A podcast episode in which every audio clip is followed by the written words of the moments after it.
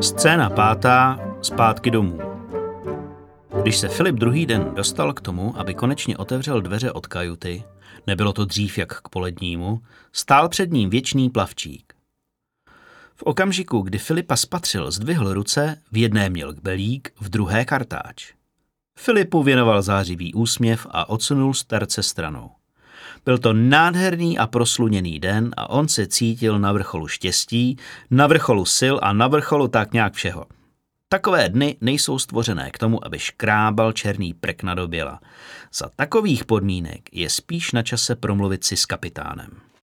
Stařík se za Filipem, který povzneseným krokem odcházel chodbou pryč, podíval a nesouhlasně zažvíkal bezzubými dásněmi. Nahoře na palubě se Filip rozhlédl – Potvrdilo se mu to, co už dávno věděl, a totiž, že když si večer předtím dobře zasouložíte a ráno to pak ještě pro jistotu několikrát zopakujete, půjde vám pak druhý den všechno pěkně od ruky. Jen několik kroků od něj stál kapitán. Byl sám a podle všeho měl dost času. Dobré ráno, pozdravil Filip na hlas, když k němu došel. Kapitán stál u zábradlí a hleděl k obzoru. Filip obzor zkontroloval, jestli tam náhodou není něco zajímavého, ale nebylo. Výborně. Včera jsme vykročili špatnou nohou, co říkáte? Kapitán pokrčil rameny. Jsem Filip z Moharnu, principál Královské herecké společnosti, položil přitom důraz na slovo královské, to, že jsem tady, je jedno velký nedorozumění, nejsem tu totiž dobrovolně. Ale i když od toho odhlídnu, dostal byste za moji přepravu řádně zaplaceno, pokud by tamhle ten, ukázal na Vahargema, který se na ně se zájmem zahleděl, vašeho muže nezabil, rozumíte? Kajuta, jídlo, žádné házení přes palubu. Kapitán na to neřekl nic. Dál hleděl před sebe. Filip pro jistotu zkontroloval obzor, zda prve něco nepřehlédl ale nepřehlédl. Vaše peníze vám ale i tak dám, pokračoval. Dokonce vám dám dvakrát tolik, ale jen pokud mě i hned odvezete naspět do Moharnu.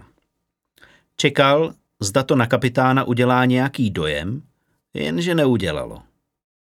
Filip přemýšlel. No tak, nemusí to být hned, že jo, hlavně, aby to bylo. Uvědomil si, že začíná zvolna ztrácet půdu pod nohama. Ukázal tedy rukou k Vahargemovi a zkusil to jinak. Tamhle to je hledaný zločinec, víte? Snažil se to říct tak, aby nevypadal jako žalobníček, ale i podle benevolentních měřítek, která na sebe měl, se mu to moc nedařilo. Následující větou tomu ostatně také příliš nepomohlo. Chci říct, že je na něj vypsaná odměna. Tam v Moharnu. Stačí se jenom vrátit a vyzvednout si ji. A nejsou to žádný drobný. Nebýt toho jediného pokrčení ramen předtím, mohl by si Filip myslet, že ho kapitán ani nevzal na vědomí. Začínal přemýšlet, jestli se mu to jenom nezdálo. Odkašlal si a tehdy kapitán poprvé promluvil. Ne. Filip sebou při zvuku jeho hlasu škůvl. Ne co? Ne, že je to málo, nebo ne, že se nevrátíte, špitl. Ne, že paluba ještě není čistá upřesnil kapitán. Teprve teď se na Filipa otočil. Ten zamrkal. V zápětí si ale uvědomil, že se nedívá ani tak na něj, jako spíš kam si za jeho záda. V neblahé předtuše se pomalu, ale jakože velmi pomalu obrátil za sebe. Za ním stál věčný plavčík, v obou rukou stále tytéž věci. Zvedl je trochu víc nahoru, jako by je Filipovi nabízel. Potom dle svého zvyku zamlaskal bezzubými čelistmi. Tentokrát to bylo spokojené zamlaskání. A řekl bych, že si nabral řádné spoždění.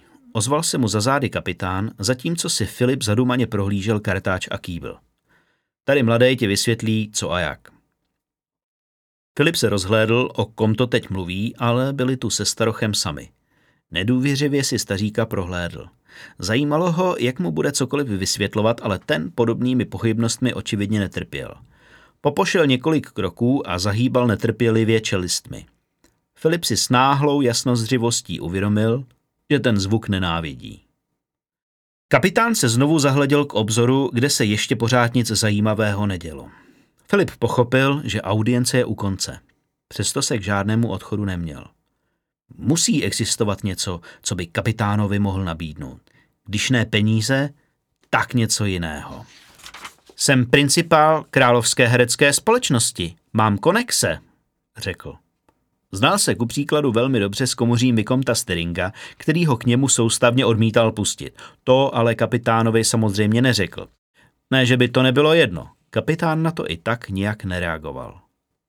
Tak mi aspoň řekněte, kam plujeme, zkusil to naposledy. Jenomže ani tenhle pokus kapitán nevzal na vědomí. Filip pokrčil rameny a velmi neochotně se otočil za věčným plavčíkem. Byl si jistý, že pokud zase zažvíká čelistmi s jen drobným náznakem uspokojení, tak ho zabije. Plavčík, jako by to vycítil, tentokrát udržel hubu zavřenou. Pokud tuhle cestu přežiješ, ozvalo se za ním nečekaně, potom pokud máš tolik peněz, kolik tvrdíš, že máš, vezmeme tě naspět. Budeš mít kajutu, jídlo a na tomhle místě se odmlčel všechny výhody. Filipa to potěšilo, rychle přemýšlel. Existovalo několik přístavů, kde by mohl prokázat svoji totožnost a vypůjčit si nějaké peníze. Dokonce by se mohl nechat naspět odvést některou z králových lodí. Otázka jenom je, ve kterém z přístavů se zastaví. Rád by se kapitána ještě jednou zeptal, ale i jemu bylo jasné, že si černý obr tímhle proslovem vyčerpal větší zásobu slov, než jakou mu kdy chtěl věnovat. A co bylo ještě horší, neřešilo to jeho současnou situaci. Znovu se podíval na plavčíka. Nebyl si jistý, ale to, co se starci v ten okamžik stalo s tváří, by se dalo nejspíš pokládat za povzbudivý úsměv. Filip se kysele zašklebil. Pak vyškubl starci kýbl z ruky.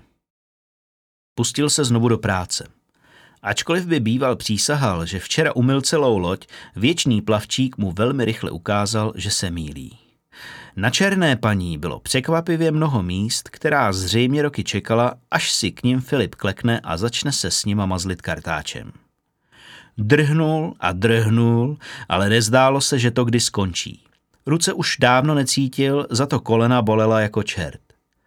V jednu chvíli ho věčný plavčík zavedl do chodby vedoucí do Elvířiny kajuty a Filip zajásal. Ještě nebyla noc, jako když končil včera a jeho napadlo, že to nakonec nebude tak zlé.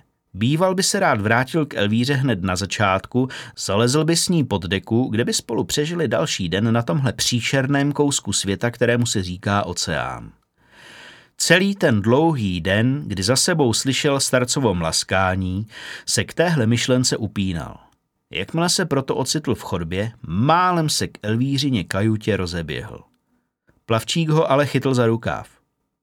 Filip se na něj podrážděně otočil. Stařec zavrtěl hlavou a bradou kývl k jedním dveřím. Samozřejmě zamlaskal. Filip si dveře prohlédl, byly to jedny z těch, které se mu předchozí noci nepodařilo otevřít a věnoval starci unavený pohled. Tak jo, mlaskale. Jestli je vevnitř něco, co by potřebovalo přejet kartáčem, budeš muset přirazit pěsti na bradavky a doběhnout pro klíč. Pokud ho teda nemáš sebou. Věčný plavčík Filipovi věnoval nechápavý pohled. Pak volnou rukou zlehka strčil do dveří, které sice vydali jemné zavrzání, avšak bez větších obtíží se otevřely. Filip na ně zůstal zaraženě civět. Sklonil se až tam, kde předpokládal zámek, ale nenašel nic. Obhlédl celý obvod dveří, ale ani tam nic nebylo. Pohnul s dveřmi tam a zase zpátky? Ne. Neexistoval rozhodně ani ten nejmenší důvod, proč by včera nemohli jít dveře otevřít. Podrbal se na hlavě. Potom řekl moment a protáhl se kolem staříka na chodbu. Stařík mu nebránil. Zkontroloval ještě několik dalších dveří, ale všechny se stejným výsledkem. Pak se vrátil k lodníkovi, který stál pořád na tom též místě. Bylo mu možná už přes 40 a v takhle požehnaném věku se na moři naučíte neplýtvat silami a zaujal výchozí pozici. Stařík samozřejmě zahýbal čelistmi. Zároveň kam si ukázal a Filip se tím směrem otočil. Prve si toho nevšiml, ale uvnitř místnosti byla spousta jídla. Vysely tam na hácích velké kusy sušeného masa, v koších byla zelenina a bylo tam také spousta pytlů, o kterých Filip předpokládal, že se jedná o mouku, i když se v tomto ohledu mýlil. Taková věc by na lodi brzo splesnivěla. Ať už ale v pytlích bylo cokoliv, bylo to, jak Filip záhy zjistil, neuvěřitelně těžké. Stařík ukazoval přímo na jeden z nich. V tu chvíli Filipovi došlo, že ho ten mlaskal přijde zatraceně draho. Když se konečně mohl vrátit do Elvířiny kajuty, slunce tam někde venku už dávno olizovalo obzor. Tentokrát se nešel ven projít, jednak neměl sílu a potom se těšil na Elvíru. Byla to jediné, co ho ještě drželo na nohou. Za celý den ji nepotkal a tak předpokládal, že zůstala v kajutě, že se asi tu zetrápí tím, kde celý den byl a jak se mu dařilo. Když ale otevřel dveře, Elvíra uvnitř nebyla. Zbytečně na ní zavolal, neodpověděla. Filip vylovil z krabičky jednu z posledních cigaret, které mu ještě zbyly a přemýšlel. Nestačil cigaretu ani dokouřit celou, když dveře do kajuty vrzly znovu. Ty jsi tu? zašvitořila Elvíra. Řekla to sice vesele, ale Filip to překvapení v jejím hlase i tak postřehl. Hned v zápětí ale nasadila zničený výraz. Právě jsem strávila několik nekonečných minut v rozpravě s kapitánem. Filip, který se cítil, jako by ho nejprve přejelo šesti spřeží, následně použila menší bojůvka, co by toaletu a na závěr ho dostali sígři v sirotčinci na hraní, se na ní vyjeveně podíval. Právě jsem strávil několik hodin nošením brambor do kuchyně. Jak zlé asi muselo být tlachání s kapitánem. Nahlas to však neřekl. Ale chudáčku, zvolala náhle Elvíra, která jakoby si jeho stavu teprve teď všimla. Dávají ti zabrat, viď? Připitomněle se na ní usmál. Elvíra k němu s dramatickým výrazem přistoupila a tak, jak byl, odporný i sám sobě, jej objala a těsně ho k sobě vší silou přitiskla. Zaraženě jí obětí vrátil a k jeho překvapení z něj následně všechno rychle vyprchalo. Všechen vztek, všechno vyčerpání. Bylo to rozhodně déle, než se kdy s jakou ženou objímal a v okamžiku, kdy se začal cítit nesvůj, tedy když překročil tu mez, jakou mu ženy do té doby pro objímání vymezovaly, se Elvíry snažil pustit, ale ona ho nenechala. Mlčky ho u sebe přidržela a jakoby rozechvěle nasávala jeho pach. Dojalo ho to. Teprve v okamžiku, který sama určila, Filipa pustila. V té době už Filipem ale prostupoval téměř náboženský pocit, tedy alespoň to, co si pod tím termínem představoval, a byl si jistý, že docela určitě nebude vědět, co teď říct, aby ten vzácný okamžik nezničil. Elvíra ale ničím podobným netrpěla a jako by se právě nic nestalo, jako by neprožili silný intimní moment, s nepředstíranou hravostí prohlásila Kapitán je opravdu krom obyčejně milý člověk, ale tak strašně ukecaný. Filip překvapeně zamrkal. Co se jeho týkalo, tohle byla slova, která by v souvislosti s kapitánem rozhodně nepoužil. No vůbec mě nechtěl pustit, dodala. Filipa co si bodlo v žaludku. Odkašlal si, aby ten odporný pocit nějak rozehnal. Snažil jsem se s ním také promluvit, řekl. Ano, zmiňoval se o tom. Odbyla ho rychle Elvíra. To bylo od tebe milé. Vážně řekla, že to od něj bylo milé? Tak moment. Mluvili spolu o něm, vždyť říkala, že to trvalo jen pár minut. Mluvili jsme o všem možném, ujistila ho. Ale myslel jsem, že to bylo jenom pár minut. No ano, pozval mě k sobě na oběd a chvíli jsme si pak povídali. To bylo přece před několika hodinami. On například těch několik hodin strávil drhnutím téhle zavšivené lodi a taháním pytlů brambor. Čert ví, k čemu je v kuchyni potřebovali. Pokud věděl, jíst se to nedalo. Náhle si uvědomil, že za celý den nic nepozřel. Je večer, upozornil ji suše. Vážně, vykulila oči. Podívala se oknem ven. No doopravdy, tak to vidíš. Otočila se zpátky na Filipa. Je to takový žvanílek. Filip se pokoušel dostat do jednoho mentálního obrazu muže, jenž měřil 2 metry 20 a vypadal jako výkladní skříň na svalovinu, a řečenou zdrobnělinu a vzdal to. Snažil jsem se ho přesvědčit, aby se s námi vrátil, řekl na místo toho. To bylo od tebe hezké. Znovu to řekla. Ale nakonec ani nevím, kam plujeme, dodal vzdorovitě. Mírně povytáhla obočí. Don Gardorika přece. Řekla to tak prostě, jako by to každý věděl. Do Ngardorika, zopakoval.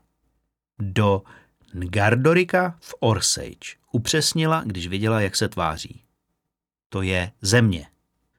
Já vím, co je do prdele Orsage i kde leží zasraný Ngardoriko, vykřikl. Zamrkala. Tak se nezlob. Splaskl. Ty nemáš radost?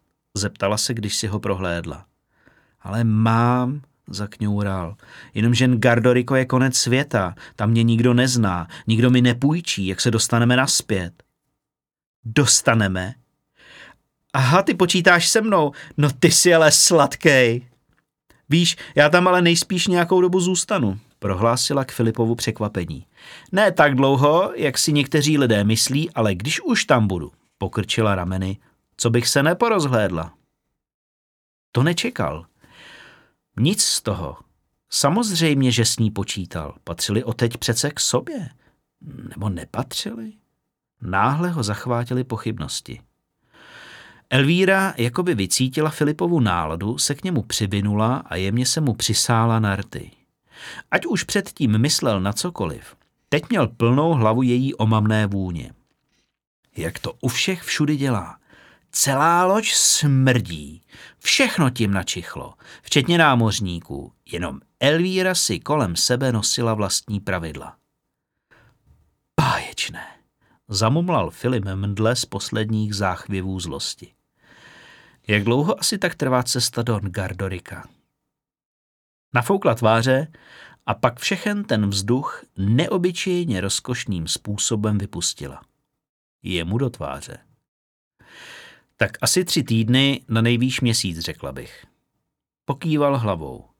Měsíc drhnutí paluby, za předpokladu, že se mu v Gardoriku někoho podaří přesvědčit, aby mu zpáteční cestu zaplatil.